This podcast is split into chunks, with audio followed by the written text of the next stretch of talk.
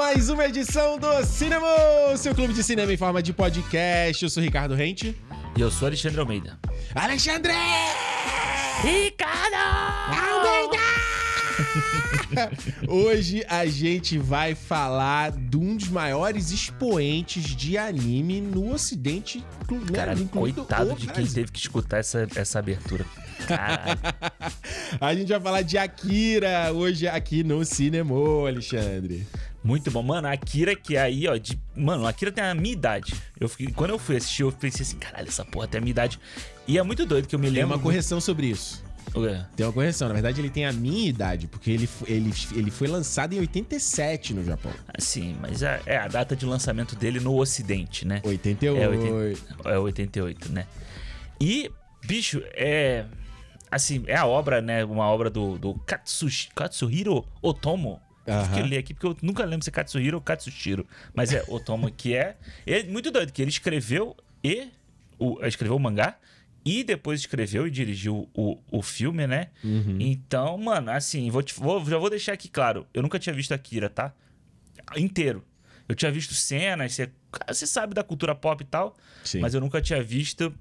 Será que eu, será que eu gostei? Muita coisa a se discutir, hein? Tem muita, mu- tem muita coisa mesmo. Cinemou Otaku Fedido hoje, todos os detalhes de Akira. Se você não viu, fica ligado aqui, a gente vai falar todos Tive os que spoilers. assinar streaming de. Shhh, shhh. Não, não, calma, Não paga nós, não paga nós. Só, porra, pra assistir essa parada. Então, res- me respeita. Você que fala. Você não Respeita. viu desenho? Me respeita que eu vi, eu vejo.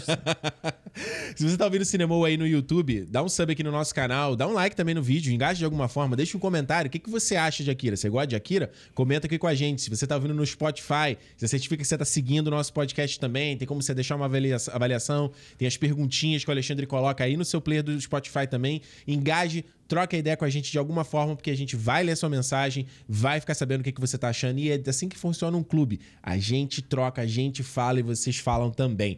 E se isso. você quiser participar mais ainda, vem fazer parte do nosso clube lá no Catarse, clube.cinemopodcast.com. A gente vai te convidar lá pro Telegram. O que, que é isso aí? O cara já mostrou aí, ó. Se você tá vendo no vídeo, ó. claro. tô- Não, pode falar. Enquanto você tá falando, tá aqui, ó. É Fala isso, aí, lá pode- no grupo do Telegram, a gente tem a galera, a gente troca né, papo sobre cinema o tempo todo. Não só sobre cinema, futebol. Eu tava falando sobre futebol, olhei lá e falei, "Psh, fechei. Não, tá tendo finais da Libertadores. O pessoal fica empolgado. Você tem que mexer, como se fosse a boca mexendo do Toreto. E também, você não só. Por várias edições aqui tem participação da galera lá dos fãs sócios. E também tem sorteio eventuais, como o que tá rolando agora aí do Blu-ray de Velozes e Furiosos 10 aí. Que é- fa- fala aí quem mandou pra gente. Olha, a, o Universal Pictures Canada, do Canadá, mandou aqui uma cópia pra gente dessa edição de colecionador. Que vem o Blu-ray e o DVD de Velozes e Furiosos 10, ou, como fala isso aqui? Você que, que mora num lugar que fala em francês? Rapidê. Eu Rapidez. só não sei como é que se fala 10 em inglês em francês, deixa eu procurar aqui. Rapidê. Dis. É dis, não é dis? Diz? É? Acho que Diz, é. deixa eu ver. 10. Como é que é? Cadê o francês? Cadê o francês? Cadê o francês? Porra, aí tu abre o, o, o- Aqui, a aba. Dix. Di. Quê? Diz. This. Dá pra ouvir? Dis, dis, dis. Isso eu sei, Diz. ó. Então, peraí, ó. Rapidê. Peraí, vamos, vamos, vamos fazer aqui tudo. Rapidê. Eu não consigo escrever. Como é que eu troco? Peraí. O cara não sabe Rapidez. usar. Rapidez. Rapidez. Rapidez. Dix. Vamos ouvir. Rapidez. Rapidix. Rapidez. Rapidix. É isso aí. É isso. Porque todo filme aqui no Canadá vem com o francês e o inglês, né? Porque é um país bilíngue. Então, ó, quem quiser participar, a gente vai sortear pra quem é fã sócio, quem tá lá no nosso grupo, quem tá lá no, no Catarse. Então, eu botei no, no post lá no, no dia 18. Você acha que tá bom? Uhum. Acho que tá bom, dia 18. 18 de né? agosto? É. Ou Pode bota ser. final de agosto, dia 30 de agosto. Pra dar Pode tempo da. Quem quiser entrar, isso, pode, pode, entrar. ser. Isso, isso, isso. Até o final do mês acho que é melhor. Porque senão a gente só tem uma semaninha desde que esse programa tá Isso, saindo é, e a galera é, vezes ouve meio atrasado. Deixa até o finalzinho do mês e aí a gente sorteia lá. Não tem que mandar nada, tem que só tá participando do nosso, do Só nosso entra lá. fã-clube. Só entra lá. E aí o Alexandre né, vai pro Brasil aqui em breve, já pode mandar aí. Se ainda a pessoa quiser que o Alexandre dê um... Tem que É. treinar sua assinatura de, de artista, tá? Agora Pois é, você... vamos- Isso aí você é roteirista, já tem que ter o seu AA aí. Aí você faz O A. A com uma, com uma estrela, assim, sabe? É, pois é. Não, o ar que eu já faço de assinatura já é quase uma estrela. É aí que. Aí, Aí, ó. Então tá aí. Quem for do Rio, se for gente boa, eu posso até entregar em mãos. Olha aí, mano. Oportunidade, hein? clube.cinemopodcast.com. Vá lá. Alexandre, você falou que nunca tinha visto Akira. Eu já tinha visto há 15 anos atrás. Na Caraca. época que você vai. É, já contei, aquela época que eu falei: vou começar a estudar cinema, vou ver os clássicos e vou, vou correr atrás e vou tentar. E aí, o que aconteceu é que existe momentos pra você ver as coisas. Sim. E eu digo isso aí porque eu fui, fui botado na berlinda aí na internet por conta do Invencível, porque eu adorei o Invencível. Olha todo, aí, todo mundo só aí. pegou o corte lá que eu falei mal do Invencível. Olha aí, você falou, mas eu falei, mano, eu estava errado, eu mudei de opinião. e eu vi no momento certo. Eu tava no, tão baixa de Marvel, tão puto com Invasão Secreta. Eu fui, revi a trilogia Dark Knight, que eu te contei, não te contei, né? Revi a Mandou, trilogia pô. Dark Knight. Tu falou que tu comprou lá o, o box do. O box não, o pack do, do Nolan, né? Eu tô no. o pack eu tô- do pezinho do Nolan. É, pack do pezinho. Até porque o Oppenheimer aí me deu uma. Eu vou ter que ficar de boa com o Nola. Já tava revendo Inception. Ontem vi umas ceninhas do Interstellar de novo. Tipo, eu falei assim. Eu lembrei de como é bom, como é bom um Nolan, um bom Nolan. Sabe? Revisionou lá. Revisionou. Nolan, exatamente. Então, o que eu quero dizer é que existem momentos corretos pra você ver certas coisas. Sim. Pra ter encaixe perfeito. Por isso que muitas das coisas que você tem nostalgia, e você fala assim, ah, os caras vão fazer um remake e vão mudar. Não é porque a coisa é realmente incrível, ou porque você só viu no momento certo, na hora certa. E o Akira foi isso. Quando eu vi na época, eu não gostei tanto. Porque eu não entendi, pra ser bem sincero. Eu não peguei as nuances da história, que eu peguei agora, vendo. Eu falei assim, caralho, essa história fala sobre. Você tem uma, uma história. De, tem, tem, tem uma questão de ação, você tem uma questão política, você tem uma questão social, você tem uma questão de ficção científica, você tem uma questão religiosa, você tem uma questão histórica, quase, com, né, com referências à, à Segunda Guerra, é, bomba atômica. Eu falei assim: caraca, irmão, tem muito mais. Ah. E pra tu, como é, É. que foi?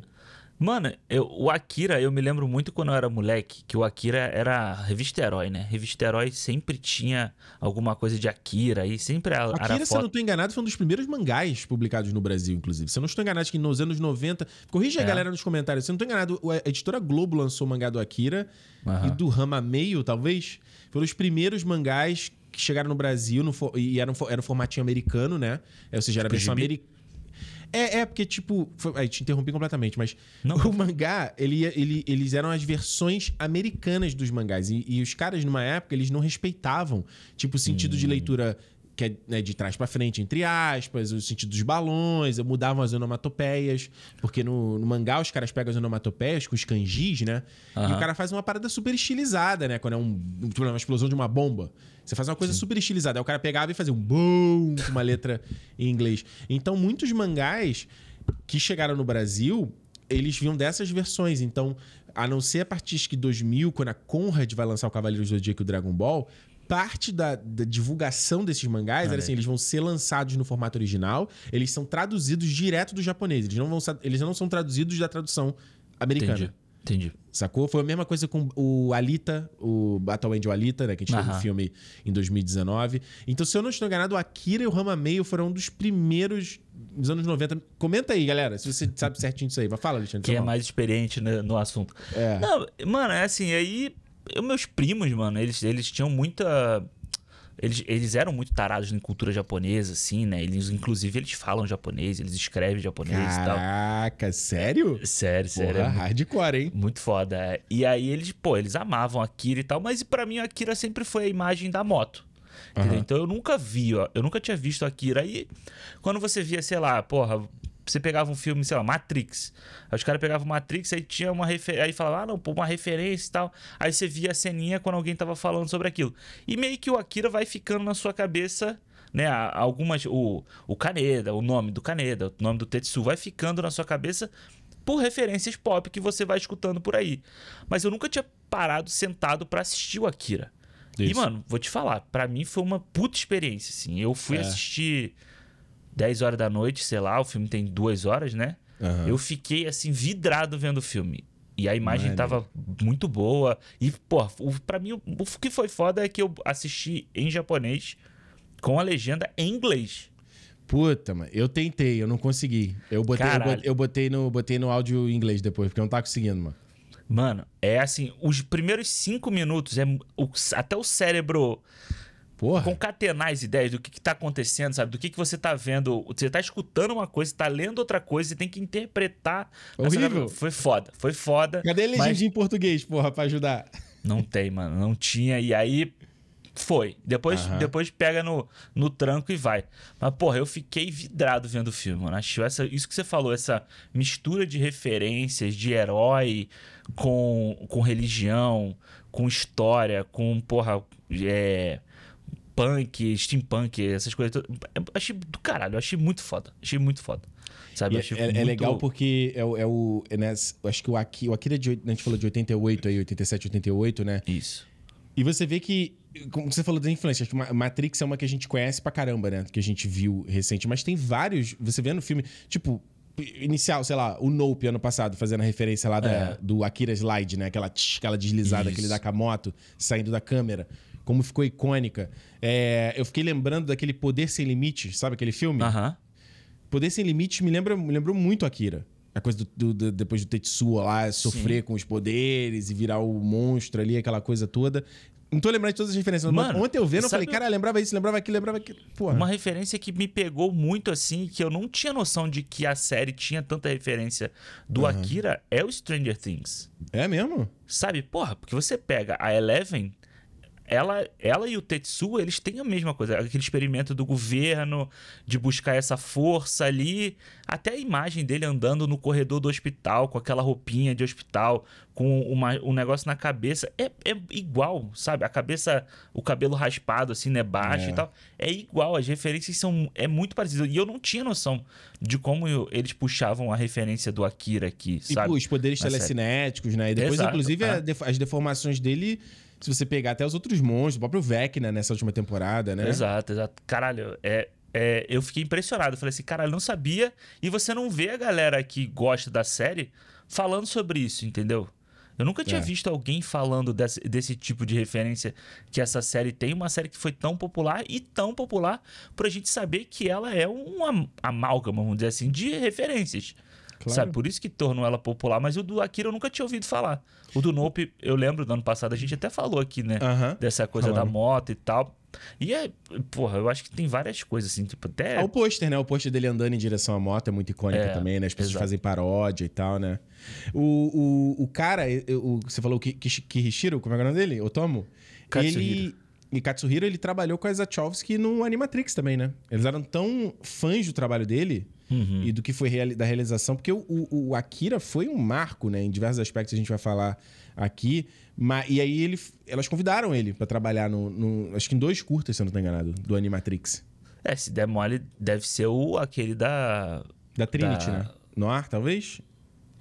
É, não sei, não é o do. o- como é que é o nome? Aquele que conta o passado das máquinas, não? ah, Que- o que- Segunda Renascença. Pode ser também, pode crer. É, porque Pode ali crer. tem, tem uma vibe muito Akira, se você pensar. Principalmente essa coisa do social, né? Isso, isso foi uma coisa que me chamou muita atenção no filme. É? Sabe? No, no, no Akira. Essa coisa de você debater, pô, os caras estão fazendo, tipo, reforma. Uma reforma política, que é, tipo, de imposto, sei lá o que, que é que eles estão fazendo. E você tem os protestos, você tem as gangues, e, e, sabe, aquela ebulição ali dentro da, da, da sociedade que tá acontecendo. Foi uma coisa que me surpreendeu, porque eu achei que era realmente assim, uma coisa, uma ficção científica do moleque que ganha, ganha poderes, o outro, a moto, cena de ação e tal, e não é, é muito mais profundo. Você vai pegando várias metáforas, nuances que ele tem ali, é uma obra muito profunda ali. E É. muito adulta, né? Isso foi uma coisa que me surpreendeu muito, que é uma coisa que e aí eu posso eu faço meia culpa, tá? Que é muito preconceito contra desenho, porque eu não tenho bagagem, não assisto mesmo. Uhum. É de achar que esse determinado tipo de anime ou de desenho pode ser muito infantil, sabe? Verdade. Infantilizado. E eu acho que não sou só eu, muita gente deve pensar dessa forma, por isso É, que muita gente não assiste também. E quando, você, quando eu fui ver o Akira, eu falei, caralho, mano, é um bagulho adulto, sabe? Quando tem a menina lá, que os caras tão. ra- rasga a roupa dela e a, e a violência e tal, eu falei, caralho, é realmente uma parada que não é pra criança, entendeu? É, e isso, eu, eu na época. Em 2020, quando a gente fez o Cinemol do, do Soul, eu lembro de ter comentado isso, que, Uhum. que eu falava que o Soul da Pixar, ele, ele- Ah, uma animação é para criança. E eu acho que o Ocidente tem muito essa cultura de que É. desenho é coisa de criança, mas o Japão não é isso. O Japão você tem. Você. E isso, o pouco de contato que a gente tem no Brasil, né? Do que foi lançado no Brasil. Mas se você tem chance de ir no Japão. Você vai. nas Comic, você, até que você é em Vancouver, até que no Canadá, vai numa comic shop, tu vê mangás de vários, diversos Pra caralho, tipos. né? É. E é isso, tipo, o- a animação. É, ou, o- ou o mangá, né? Ele é um meio só de contar, né? Ele, é- ele tem a narrativa dele, ele tem o estilo dele, mas você É. conta a história de todas as coisas. Eu acho que O isso Del que é- Toro que tem falado muito isso, né? Hum, Defendido muito a animação como linguagem de cinema. E não só como desenho animado. Vamos dizer Mano, e eu concordo 100% com ele, cara. Eu acho que a gente tá vendo uma transformação no Ocidente em relação a isso. Como a gente falou, exemplos tipo do, do próprio Soul, que é um uma animação tipo de massa da Disney, Uhum. que é adulta pra caramba. Você tem o elemento ali do gato, de comédia pastelão e tal, mas ainda assim é uma das animações mais adultas pra mim. Assim, da, da Pixar com certeza e talvez geral, assim. Eu não consigo citar uma outra animação ocidental assim. aqui. de, de blockbuster, vamos dizer assim, né? Voltado pro grande público, eu acho que sim. É, você até hoje em dia você pode pegar, a Netflix lançou aquele Intergalactic, você viu, tá ligado esse? Eu tô pra tá na minha lista, eu não vi ainda. Não. Ah, eu sei, qual- Anima- eu sei o que é, mas não vi. Então, você tem uma animação que você tá falando de um- uma coisa mais infanto-juvenil e tal, um pouco, um pouco mais adulto. é, e, e- mas no Japão você vai ter, cara, e, e isso é que eu- era o mais fascinante, porque quando eu comecei a ler mangá, eu li mangá junto quando a Conrad começou a publicar. Então, e eles co- começaram pelos títulos maiores, que era o Dragon Ball e Cavaleiros, do, que vinha do legado dos anos 90, né? Mas, conforme foi crescendo e outras editoras começaram a vir publicar, a Panini, a JBC e tal, e outras menores, eles começaram a correr atrás de outros títulos e, e, e abrir o escopo. Então você tinha desde, por exemplo, eu lembro do mangá do Metabots, lembra daquele desenho? Metabots! Aham, lembra? sim. Porra, que era super infantilzão, ou o próprio mangá do Pokémon e tal. Até você, porra, depois tem o mangá do Battle Angel Alita, que é, uma, é, é adulto, é um, é um mangá adulto. É, e eles fizeram um filme infanto-juvenil, Sim. enquanto Ah, o mangá é adulto. É, e teve que tirar muito dos elementos, das discussões e das coisas do mangá, porque, do, porque não tinha como fazer isso no infanto-juvenil, a Aham. não ser que o filme ficasse 18 anos e fosse uma parada meio planeta terror, sabe? Do Robert Rodrigues. sei, sei, sei. Será que o público ia Ah, levar a sério? Então, e, porra, ele lança. Caraca, eu lembro 20th Century Boys, que era uma história. Caralho, 20th Century Boys era uma puta série maneira. Que era dos caras que eram amigos de infância meio Goonies, e eles se perderam com o tempo. E aí um deles virou meio que um terrorista. E eles tentando lembrar quem é pra tentar desvendar. É muito, porra, foda a parada. Sim. Saca? Não, é, são histórias muito boas, né? Sim, parar sim. pensar, a história é muito boa. E eu gostava de, de- dessa variedade de, de leitura, assim. Eu ia ler, tipo, Dragon Ball, que ele começa uma coisa bem infantil e vai amadurecendo, que esse é outro aspecto muito legal da narrativa japonesa, que, Aham. que hoje em dia que tá quebrado um pouco isso, porque o Dragon Ball voltou aí, ficou a mesma coisa, mas você tinha uma progressão na história, uma evolução na história, sabe? Coisas- o tempo passava.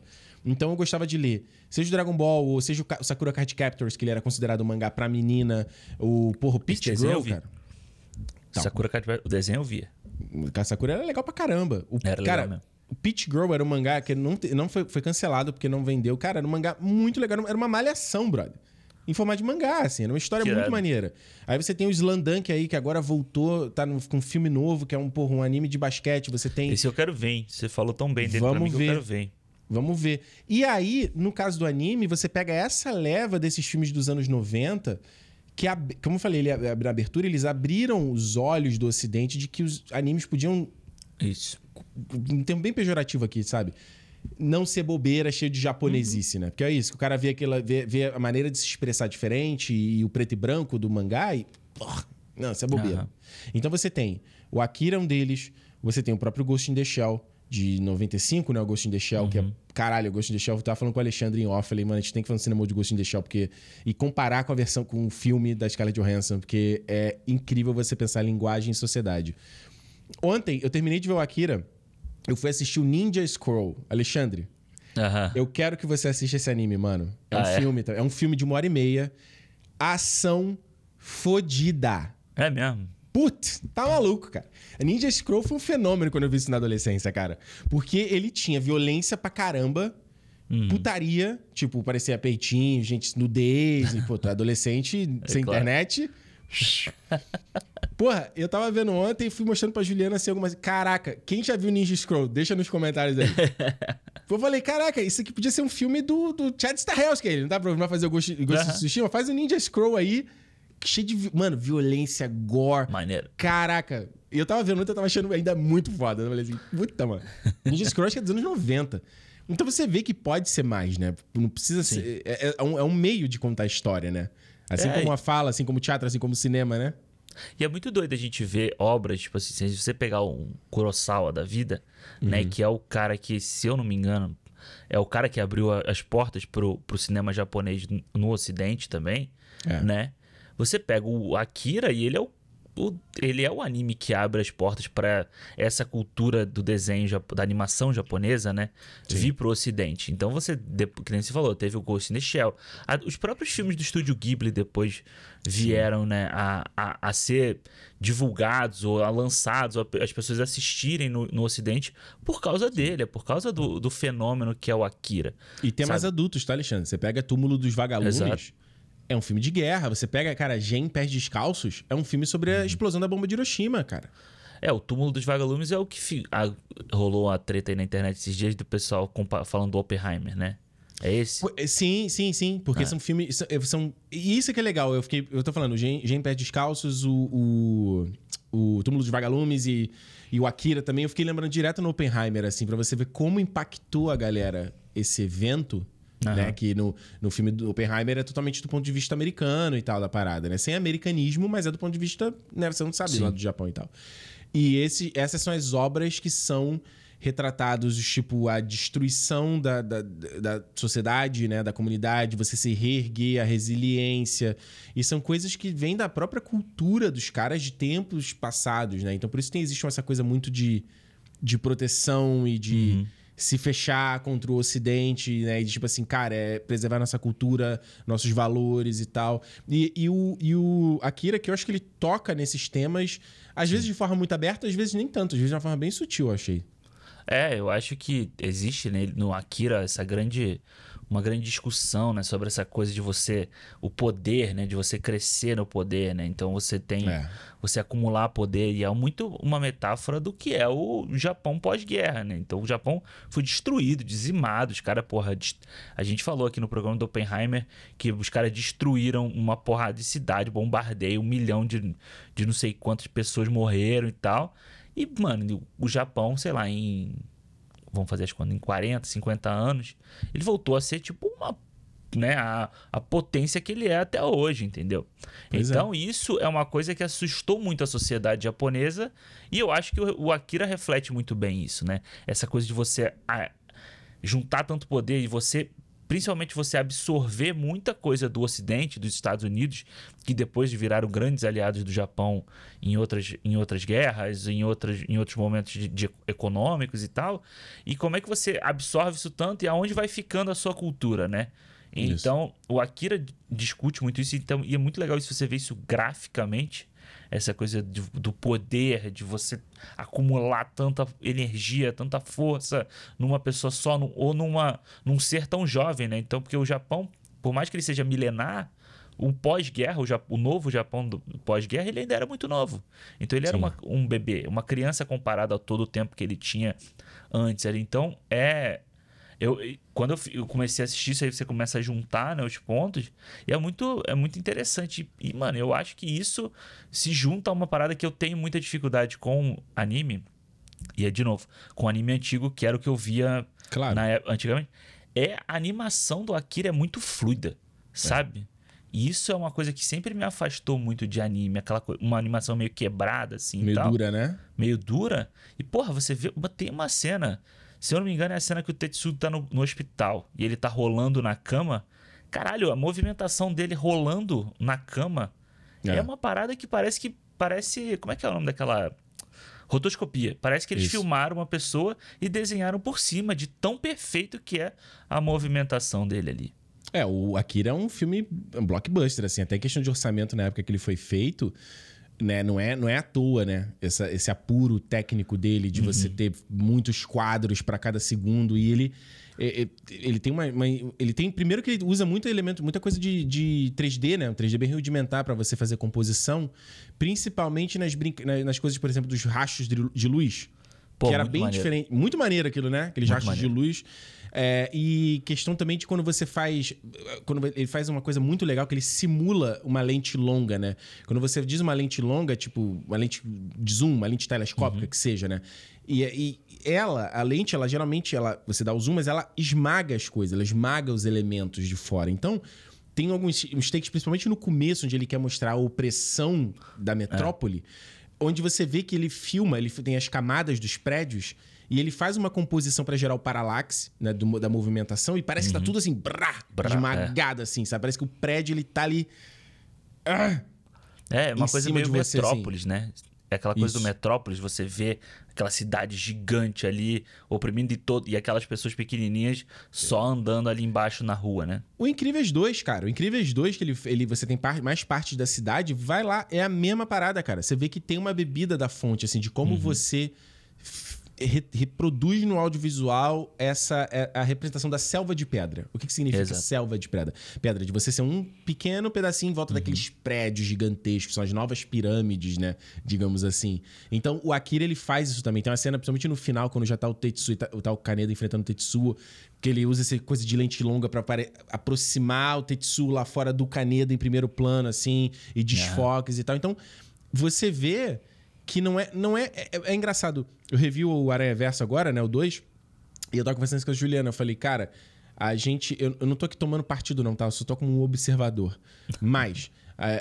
por tá vendo essa discussão aí com os artistas de VFX, aquela coisa toda, né? O Aranha, o Aranha Verso 3 já foi adiado, teve toda Isso. aquela polêmica com os animadores e tal, mas você vê que não tem como você atingir grandeza sem sacrifício.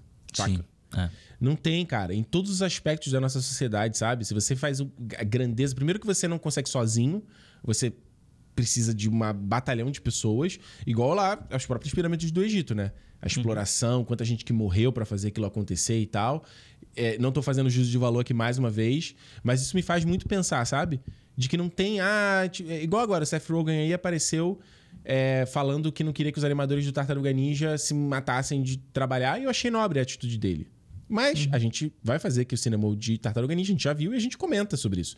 É. Não é tão interessante assim. Você vê que não é tão. Faz uma diferença, né?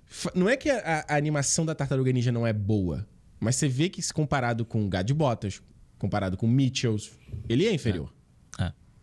É, eu acho que é foda, né? Porque eu acho que não é, É, de só. se pensar, né? É, e não é só da exploração, né? É o lance de você poder investir em mais gente fazendo, é você ter grana pra ter mais. Porque o grande lance do Aranha Verso, eu não sei como é que funciona os outros, mas é porque o do Aranha Verso foi muito falado, é essa divisão em muitos estúdios fazendo, né, as coisas. Então você tem muito braço fazendo. Claro que a gente, porra, ninguém aqui tá querendo que, porra, você explore o cara, ficarem no, no chicote na no computador. Sem juízo de valor, sem juízo de É. valor aqui. Mas você vê que por você. E eu não digo nem apertar o animador, mas é por você ter tanta gente trabalhando, um trabalho tão hercúleo para você fazer aquilo ali, é que parece que o, o, o, o Aranha Verso saiu da forma como saiu. O primeiro e o segundo sendo tão bem falado, entendeu? Então é isso. A gente tem, o que tem que ser feito é você tem que dar, dar condições, boas condições para as pessoas trabalharem. Entendeu? Beleza, porra, você vai fa- fazer um, trabalhar nessa, nessa animação por cinco anos. Que se você trabalhe cinco anos de forma digna. Entendeu? O lance que dá, não dá é pra você, porra, trabalhar 12 horas por dia. Ou se você trabalhar 12 horas por dia, é esquema de plantão, mano. Você folga dois dias, porra. Não, tem que ser algo. Tem, ah, de um jeito tem que ser feito. Toma lá da Entendeu? cá, né? É, porra. E, e você falou um negócio do, do Akira, que eu acho muito foda. E sempre que eu vejo animação, principalmente animação 2D, né? Que é essa Uhum. coisa da luz, sabe? Que sempre me chama a atenção. Hum. Porque eu fico, na minha cabeça, eu fico assim, caralho, como é que esses caras conseguem representar a luz tão bem, né? Numa animação e tal. Não é uma coisa. A gente pegar um, um CGI, como hoje em dia da a é que ele Pixar. simula, né? Ele simula. O cara não precisa, ele não precisa animar a luz individualmente. Isso você quer Pois dizer. né? é, exatamente. E aqui no Akira, tem a hora lá das, das pistola, pistola não, da metralhadora, aquelas armas de raio assim, sabe? É tão bem iluminado o bagulho, no- a, a própria explosão no final ou aquele, como é o nome daquele satélite lá? Sol, né? SOL, sei lá. E ele vem assim, ele ilumina também. Eu fico, caralho, maluco, como é que esses caras fizeram isso, assim, sabe? Isso- então, isso, é- isso é feito com 3D, né? Isso, isso tá valendo que eles, você tem, eles contratam os estúdios que- da galera que tava começando a trabalhar com essa tecnologia na época pra você fazer esses elementos, né? Esses elementos de quando vai explosão engolindo os prédios, assim, né? E tal. Você, então, o que eu acho que é muito legal, assim, por isso que eh, eu acho que.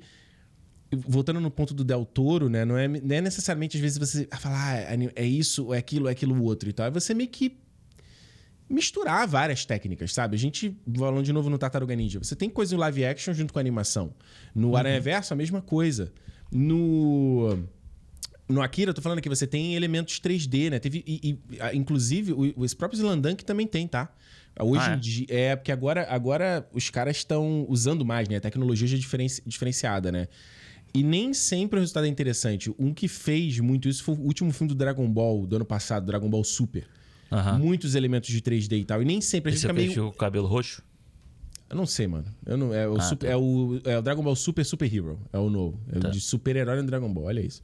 Não vi, porque pra mim Dragon Ball já acabou essa história. Então, pra mim se encerrou. Entendi. Mas eles, mas eles misturam, misturam bastante essa coisa também do, do 3D e tal. É. Não sei o que É, eu queria dizer com isso. O. Não, Não, o já lance. Eu ia até falar quando você tava falando da, da linguagem, né? Do teu touro que ele tava falando. Que eu lembrei Isso, você mistura, mistura várias paradas. Tipo, eu o, lembro- o, Asteroid City, do Wes Anderson, Aham. tem parte de stop motion num filme que é live action. Ah, é? É. É, Eu ainda não consegui ver esse filme. O Ilha de Cachorro, foi ver o Ilha de Cachorro também, né? O Ilha de Cachorro é um filme de stop motion que tem momentos de animação 2D.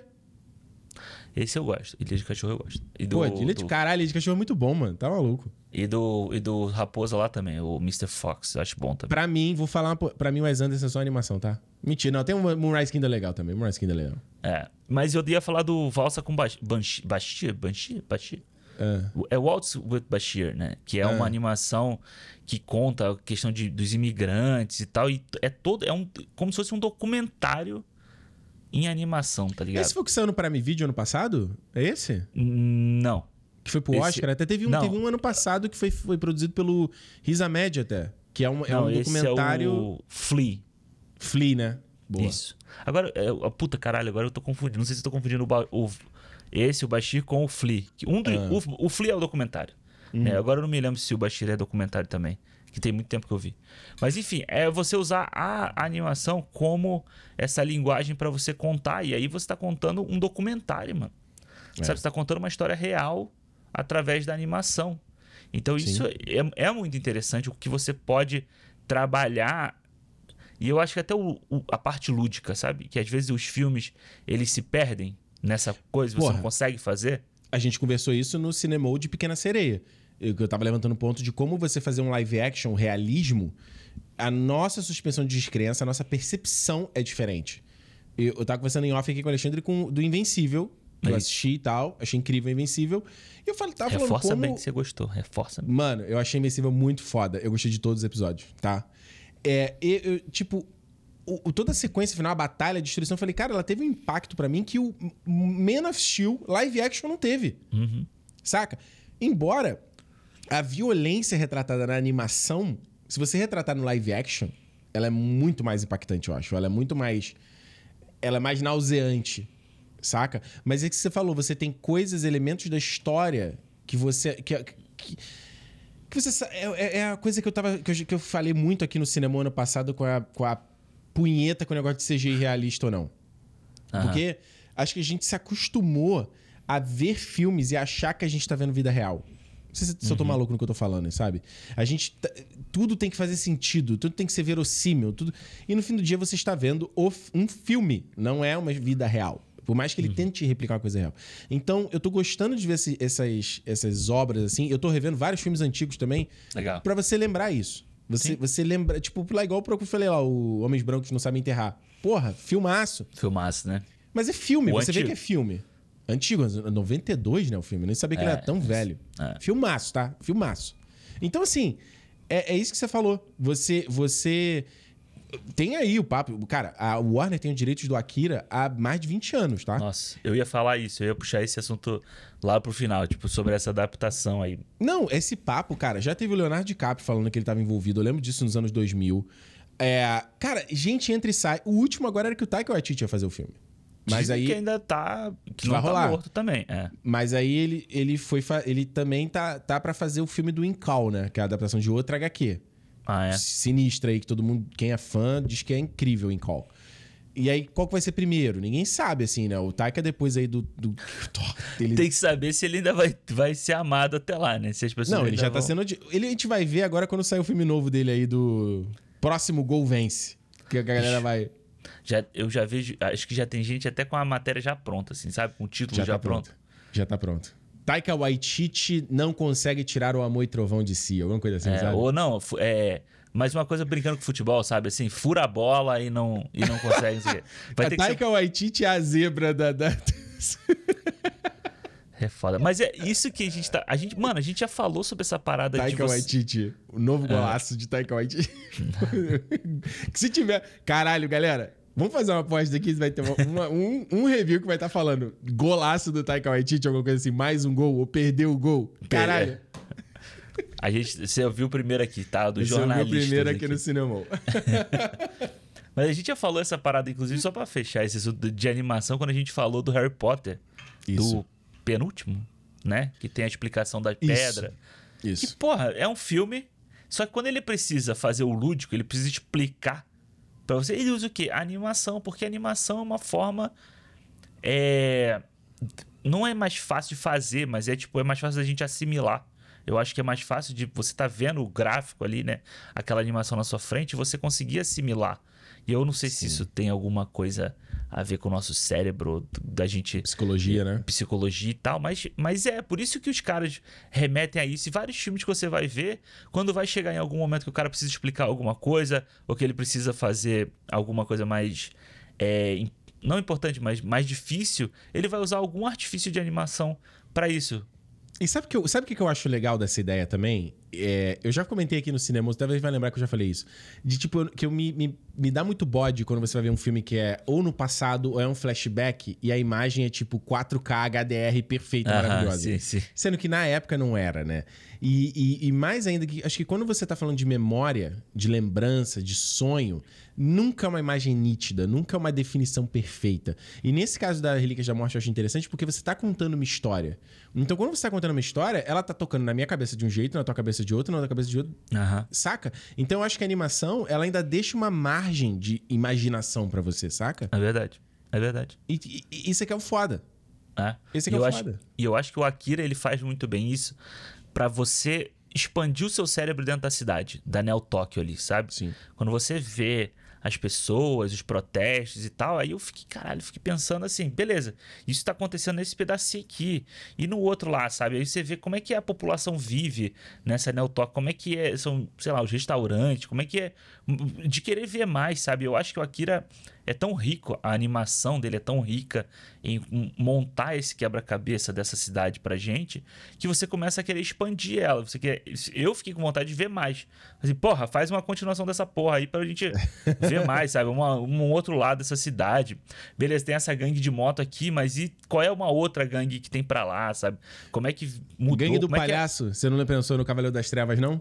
É, total. Eu fiquei pensando, sabe o quê? Como que é a Yakuza dessa, dessa Neotóquio aqui? Será que ela existe ainda? Pois é, como é que. Será que como é que ela funciona? Como é que é a máfia dessa parada? Eu fiquei muito Eu, pensando. eu, eu gosto que ele mostra, cima. né? Quando tem, tem lá a perseguição, você, ele mostra no restaurante o cara com a mina e tal. Isso. Eu acho que tem uma parada legal da história do Akira. Tipo Homem-Aranha, né? Essa cena que pula. do Homem-Aranha 2. Do é. Homem-Aranha que cai o, o carro pra dentro É. assim, do restaurante. O que eu acho legal da- da- dessa história do Akira é porque você tá falando, né? Você teve uma tragédia em 88, né? Que ele fala, onde teve uma primeira Isso. exp- explosão. É. Vibes Oppenheimer, né? Você pegou também? Tipo, os caras deu uma, uma merda na primeira tentativa deles de ter um superpoder. Aham. E aí eles tentam, estão tentando de novo a parada. De novo. É, é, é, é. Insistindo no erro. Eu só fiquei lembrando daquela coisa deles fazerem a bomba lá e com medo de queimar a atmosfera. Mano, é, é exatamente, exatamente. E é- eu acho que é, uma- é recorrente da humanidade, né? Sim. É, é o recorrente da humanidade. É uma guerra maior que a outra, é uma arma mais forte que a outra. Até que ponto você vai empurrar isso? a- a- qual é o limite? Sem querer ser terapeuta aqui né, de mequetrefe, mas é. É. tipo assim, cara, é todo mundo querendo ser Deus. Porque quando você é Deus, você tem um poder inexorável, você esquece um pouco da sua mortalidade de humano, entendeu? Exato. É isso. Exato. E é muito doido você colocar esse poder de Deus, esse conflito todo, esse, esse poder todo dentro de um adolescente. E, eu das acho que- crianças também, pô. É, é porque, tem- é porque aquelas crianças, mano, com aquela cara velha lá, eu não lembro. Eu não, isso é uma parada que eu não lembrava. Nem eu também. Os, os Espers, né, que eles Tu chamam. imagina isso num live action, como é que ficaria? Eu fiquei pensando nisso, mano. Esse live action do Akira ia ter que ser uma parada muito assim. Porra, eles iam ter que adaptar muita coisa, ia perder, sabe? Ele- Hollywood ia querer adaptar, ia perder o, Será? o senso. Ah, eu, eu lá. pensei, eu pensei nisso. Eu falei, pô, Taika faz sempre coisas muito fofinhas. Aí eu lembrei daquele final do Jojo Rabbit. Aí eu. É. hum, É agridoce, né? É mais agridoce. É, assim, eu acho que ele. Porque eu acho que uma coisa que ele conseguiria trazer legal seria a vibe ali do time, da gangue, as interações entre a galera. E eu acho que até pra atualizar o Akira nesse aspecto, sabe? Acho que a coisa dali do, do Kaneda Kaki, eu acho que a É gente tem uma coisa que foi meio datada, assim, sabe? Do- Uhum. dos comentários e tal. E, e eu, eu sinto que é uma coisa que o, filme podia ter um pouco mais, assim. Eu acho ele um pouco longo demais. Aham. E, e talvez eu usaria algum, algum pouco desse tempo pra desenvolver mais a galera. Principalmente a relação do Kaneda e do Tetsuo, porque eu acho que ela vem muito tarde na história. Aham. Ele- eles vêm falando o tempo todo da relação, da amizade, é porque você é meu primo, e não sei o que. E, e eu não sinto que até dar merda, que é logo no começo do filme, eu não acho que tem muito o que você trabalhar nessa relação, entendeu? Então eles estão falando muito de um conflito de uma relação que a gente não testemunhou, a não ser no final lá, quando ele vê uns vislumbres, assim, sabe? Isso, é, tem uns flashbacks lá, né?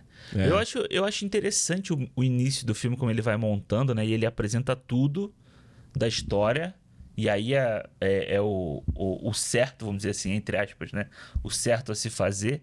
Você apresenta tudo, você apresenta as gangues, você apresenta os personagens e tal. Até que você tem o pá, o que acontece lá, que é o.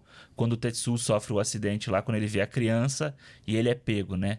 E a É. partir dali você começa a história, mas já tá tudo. Todas as peças já estão no tabuleiro, você já meio que. Visualmente você já sabe quem é quem, onde está todo mundo, quem atua com quem, entendeu? Sim. Então eu achei, eu achei interessante porque quando um pouco depois disso, né, quando ele- o filme começa a ficar mais, vamos dizer assim, filosófico, né, mais é, essa coisa do Deus e tal, eu fiquei assim, cara, se no início do filme ele não tivesse setado tudo direitinho aqui, puta que pariu, ia chegar essa hora eu não ia estar entendendo nada. É. Ia ser só viagem assim, eu acho Eu que acho o final. cê- cê- eu, cê- eu acho o final meio confuso. Você deixou o final claro, assim, aquilo, toda a parte que aparece o Akira de verdade e, e o que, que acontece ali, aquela, aquela simulação, aquele simulacro que ele cria ali. Aquilo ali eu acho difícil de você entender exatamente o que tá acontecendo. Acho que virou uma coisa muito lúdica em algum momento, né? É, eu acho que é, eu acho que é um pouco é aquela coisa da gente, o que me causa é o estranhamento de não entender, sabe? Aquela Uhum. coisa do é, é uma coisa tão acima da gente, de um pensamento, vamos dizer assim, o Akira um- Humano, é, um- é. é uma- acima do humano, que esse estranhamento é que eu eu gosto, entendeu? Você fala assim, cara, realmente não é pra você entender. Tipo, beleza, você É. tem essa coisa, essa luz aqui que tá destruindo tudo, mas aí o Kaneda ele não é destruído É muito Ele- doido. ele é absorvido, porque dentro da, da, da, da conjuntura ali, o Tetsu no final tá pedindo ajuda pra ele e puxa ele pra ajudar. E depois as crianças vão salvar ele junto com o Akira. Então é uma parada que você começa, tipo, a viajar, né? Você vai viajando, viajando. Isso, vou te falar, mano, isso me lembra meio que. Realmente me lembra Matrix. E depois aquela coisa do Matrix Reloaded, que a gente começa a, a misturar um monte de coisa e você fala assim: caralho, minha cabeça tá desse tamanho arquiteto, entendeu? Mas eu acho que o Akira, ele, o filme, né? Ele, ele, ele deixa tudo muito bem montado até esse momento, entendeu? Então quando É, chega é, ali, você é, vai que ele- sentindo, você sente É. o que tá acontecendo. Ele te desafia mais no final mesmo, né? Antes É, é, disso, você. Ele não. Eu acho que ele balanceia bem entre, entre os conflitos mais humanos, hum- mundanos, assim, da galera se infiltrando lá nos rebeldes Isso. e mostrando o, lá, lá o general conversando com o cientista e o que, que eles estão querendo. E aí você troca pra parte a Litetsu, que é um pouco mais cabeçuda. Aí vai as é. crianças, é. aí tu fica meio. Ah! aí ele. Então é legal porque ele dá um. É quase um respiro, né? Não, mais uma vez cita no Oppenheimer, Oppenheimer, uma coisa que a gente fala é que ele. Caralho, maluco! Não dá um descanso, Nola! puta que pariu. Calma aí, mano. Segura, segura. Calma, porra! e, porra, a gente tá. Você falando do Tetsu, mano, é um é muito doido, né? Porque na minha cabeça, dessa cabeça de quem não viu o filme inteiro, só viu os, pe- os pedaços, o Kaneda era a imagem icônica do filme, né? É. A jaquetinha, a roupinha vermelha, a moto vermelha e tal. Mas, porra, eu achei o Tetsu um personagem muito maneiro, mano. Eu achei ele um. Ele é um vilão, mas ele é, é um anti-herói, mas você, tá enten- você entende o que, que ele quer fazer. É o vilão é, empático, né? Humanizado, assim, que a gente. Eu achei a jornada dele nesse- no filme muito legal e chega a um ponto em que ele vira o protagonista da história, né? Sim. Ali do meio, no meio do filme, assim, ele vira o protagonista da história e o Kaneda vira o cara. O, o- vamos dizer assim, o antagonista do vilão, né? Ele é, É. o na história ali que o cara que começa como vilão, o, o Kaneda acaba sendo um antagonista ali. E, mas eu, eu me surpreendeu muito esse, o personagem assim. E eu gostei É. muito do- da construção e eu acho muito legal a referência da capa e ele usar o vermelho, né, que é a, rou- a cor do do Kaneda, né? Então ele Sim. bota a roupa no final ali meio que tipo um cara quem era o líder antes Agora o líder é esse cara aqui. E o Kaneda no final não tá de vermelho, né? Eu achei muito maneiro isso. É.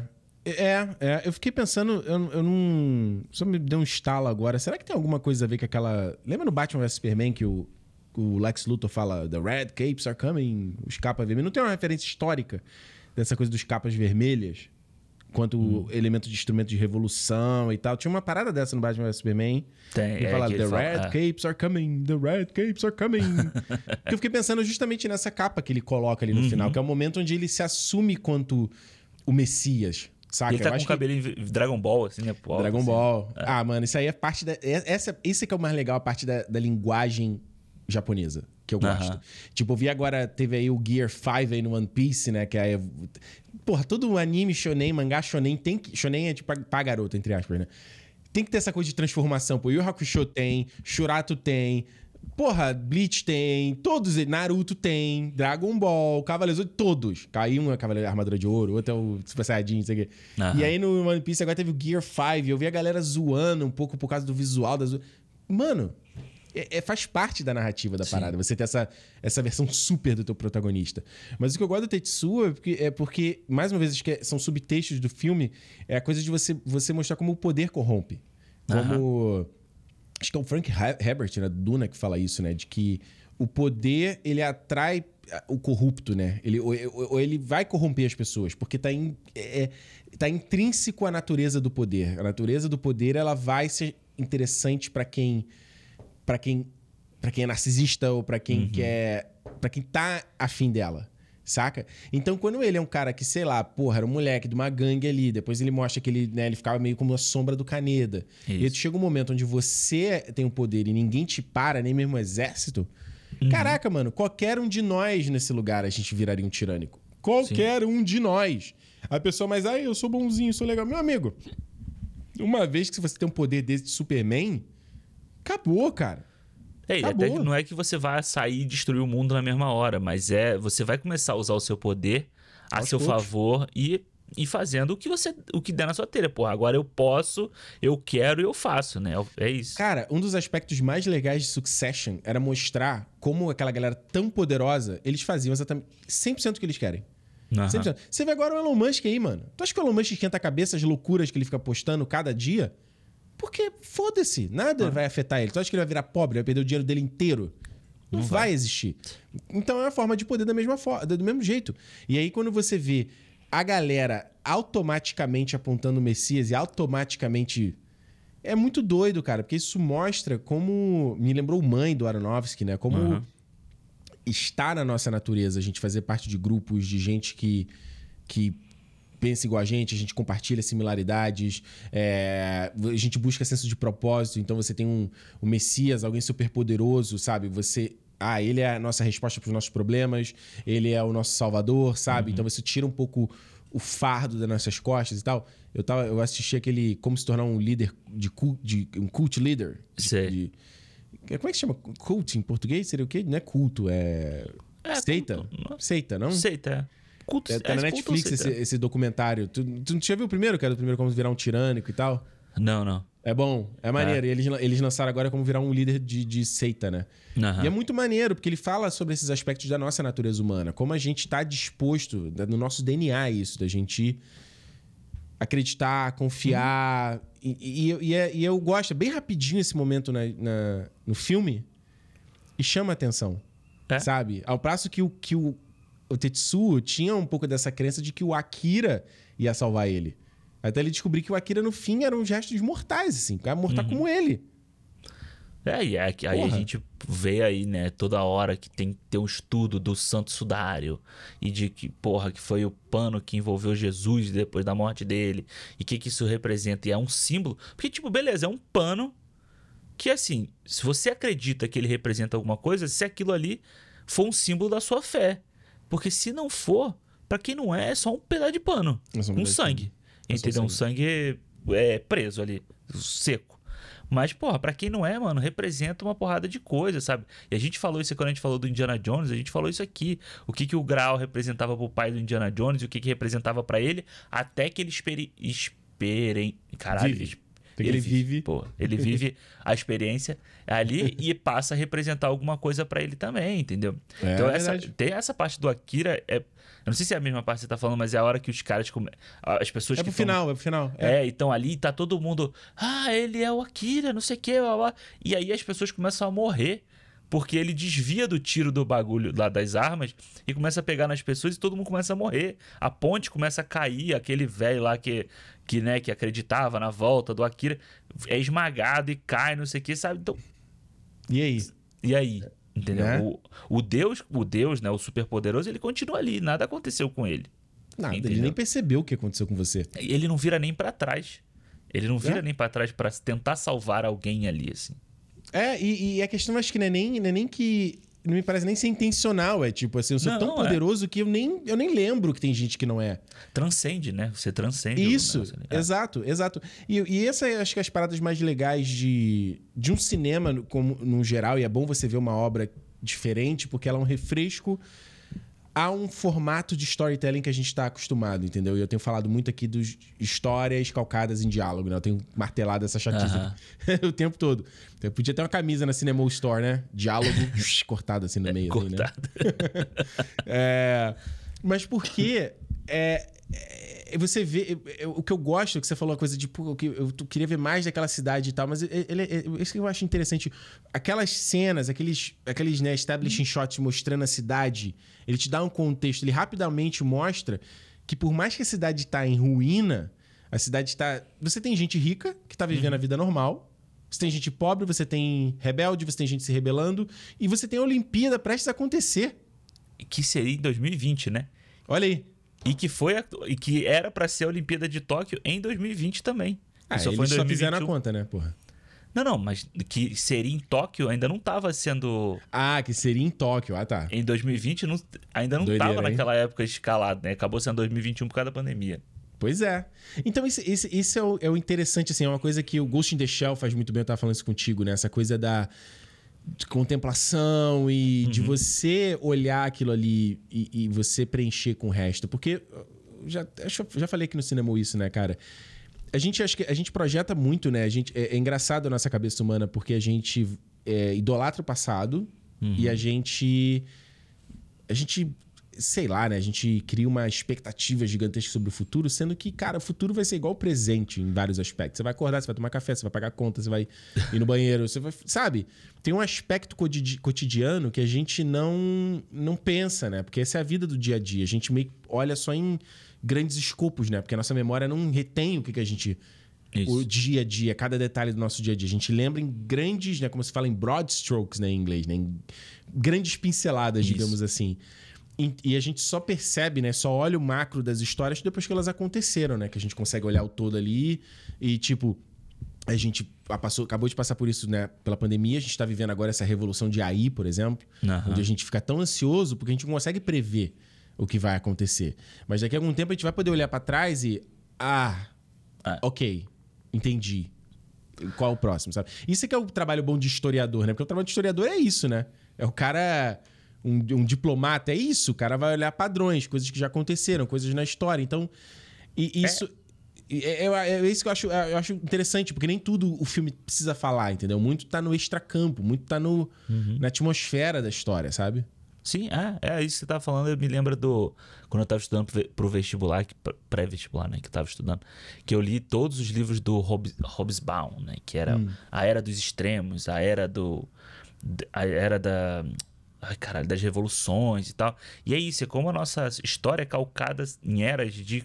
Sempre de alguma coisa, né? Então a gente teve a era da, da Revolução Industrial. Então você tem primeira, segunda, terceira Revolução Industrial. Entre isso você tem Primeira, Segunda Guerra, sabe? Você tem guerra de não sei o que, guerra de não sei o que lá. Aí é a era da religião, é onde você tem conflitos porque a religião dita isso e aquilo. Mas a, a história é sempre muito cíclica, né? Então a gente vê uma.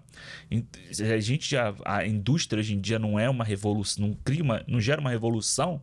A gente vai vendo a revolução a partir da tecnologia. Então a gente vai ver o, a inteligência artificial. Entendeu? Então a gente vai ver, sei lá, daqui a pouco, porra, sei lá, carro Uhum. Sei lá. elétrico. Ah, viagem, que já viagem foi, né? espacial, né? Vai ser viagem espacial, sabe? A gente vai chegar um dia no Star Trek. Um dia a gente chega lá. Um dia a gente vai chegar. Tomara que. to- É, é. A forma idílica da gente resolver nossos conflitos internos também seria Mas bom, que, né? mas que só chega. Só, o, o- Star Trek só chega nesse momento idílico depois de uma guerra absurda em que morrem milhões e milhões de pessoas na Terra, entendeu? Olha aí. Então, É. ainda tem isso. O- Eu te falei já que no, no Duna tem isso também, né? O lance deles terem. de você banir computador, né? Microprocessador é por causa disso também. É. Você, você tem um, um problema. Eu não sei todos os detalhes, porque eu não cheguei a essas partes no livro ainda, né? Mas não existe chip, né? No universo de Duna por causa disso. Você não imita uma máquina que, uma máquina que simula o pensamento humano, né? Aham. Então, mas porque deu uma merda também. E o Fundação. Eu larguei o Fundação, aliás, né? Mas o É Fundação mesmo? é, isso também. Larguei. Não tá indo pra porra nenhuma. Tá ruim, história. é? Cara, eles cagaram. Não vou desviar muita história, mas caraca, cara.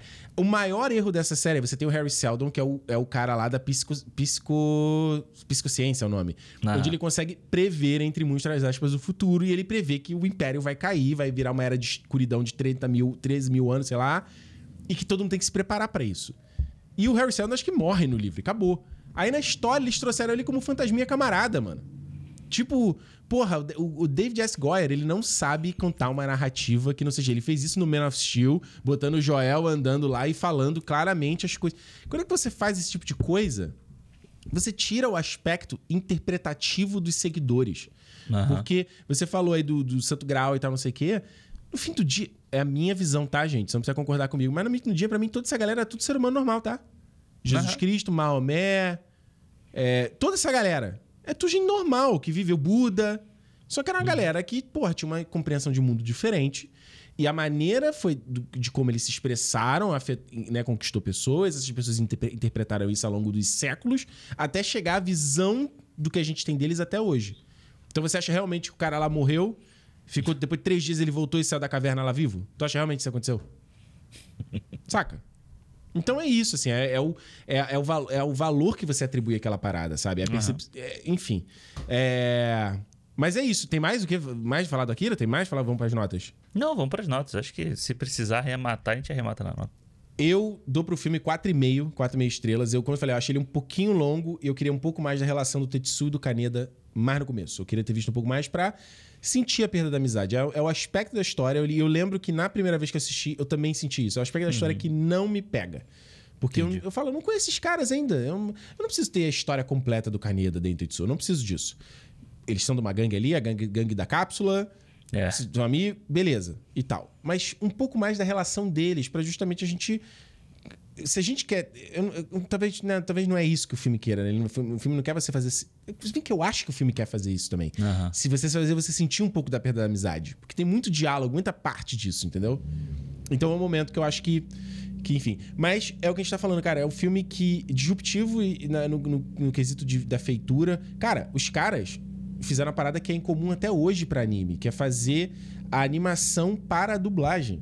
O cara dublou primeiro e eles fizeram a animação pra ter o lip sync, que é uma parada que é raro hoje em dia animes fazerem isso. Então, porra, os caras fizeram isso, cara, nos anos 80, brother. Aham, E isso foda, que a gente né? tá falando, tanto subtexto, tanto, cara, coisas interpretativas de sociedade, dessa questão religiosa, sabe? Questão de fé. E que, e que tem semelhança. Você vê como é uma ficção científica, como a gente sabe falar isso, a ficção científica para discutir a humanidade. E como agora a gente vem aí do Barbenheimer. Uhum. Cara, como é, né? Você parece que você tá vendo um outro lado da história do Oppenheimer, assim, sabe? Porque ela tem clara essa, essa vibe de você falar de Segunda Guerra, de- Aham. de, guerra atômica, sabe? Você tá querendo, você tá buscando um poder máximo. Onde vai parar o poder máximo? Que é justamente, sem spoiler aqui, né? Um pouco da discussão do Oppenheimer. Onde vai parar o poder máximo? Tem realmente como você controlar o poder máximo? Ou no fim do dia vai ser igual o, é o Icarus, né? Icarus, que sobe Ícaro, bem né? próximo do céu, com as suas asas de cera, a cera derrete lá e ele cai pra sua morte, sabe? O que é uma metáfora pra você falar. Talvez você voou perto demais do sol, mano. Exato. 4,5 pro Akira aí, filmaço, tá? Filmaço. Boa. Porra, você, você vai ter que me fazer dar a nota maior que a sua de novo essa semana. Por que, cara? Pô, porque eu já tava com a ideia na cabeça de eu ia dar 5 pro filme. E eu vou dar Vá. 5. Não, Vá. não, eu vou, eu vou. Mas é porque mais uma semana darei, serei mais bondoso. Você é um cara mas, bondoso, eu falei mas- isso. mas é porque, porra, eu. Assim, primeiro que me surpreendeu muito, tá? Por, por não ser um, um gênero de animação que eu, que eu consuma, por não ser uma, tipo, o tipo de, de, de filme que eu consuma normalmente, sabe? Me surpreendeu demais o filme. Ser a estética dele, a forma como ele é feito, a, essas inovações, sabe? Tecnológica, pra você pegar um filme de 1988 sabe? Principalmente uma animação de 1988. Hoje em dia você pega umas animações antigas assim, elas parecem tão datadas realmente, sabe? Tão estáticas, tão paradas ali. Ó, o Caneda tá aí, tá aí na, tá aí na tua Mano, vizinhança, né? É um cara, acho que é um cara que tá um um cano de um cano furado aqui desse caralho, que todo dia ele faz essa porra. É, mas já foi embora, agora parou, ficou, ficou em Foi silêncio. embora. É, mas, porra, eu acho que assim, é. Que me perdi. Ah, enfim.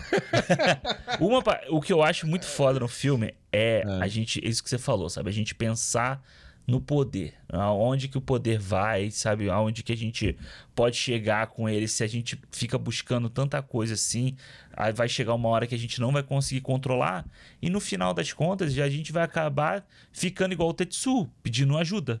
Sabe? No final, quando ele tá o poder supremo e tem toda aquela coisa dele virar aquele, sei lá, que um bebê gigante, gosmento, esquisito pra caralho lá. Tu viu um filme hollywoodiano fazendo isso, mano? Não. Mas eu vejo Jordan Peele fazendo isso, tá? Eu ve... se, ele... se essa porra cai na mão dele, ele faz essa parada. Porra. Ele faz. Fã ele é. faz. Fã, Fã ele é. é. É. Eu, Larga eu a mão, Taika. Será que o Taika... Larga a mão. Quem tem que dirigir esse final, sabe o que tinha que ser, fazer? Tinha que ser assim: o Taika tinha que cuidar do, da gangue, Jordan Peele da, da, da ambientação, da parte ali da, né, das metáforas e tal. E esse final dá na mão do Cronenberg. Putz. Pra ele fazer a coisa bem nojenta, bem, bem gore, como precisa ser ali. Sabe? Mas é uma vibe, muito é uma vibe meio aquele, aquele maluco no Robocop, quando ele cai no tanque de ácido. Lá, É. Tipo meio a mosca, né? É a mosca, ou É uma então coisa é... que não se faz mais hoje em dia. né? Não, é a coisa lá do...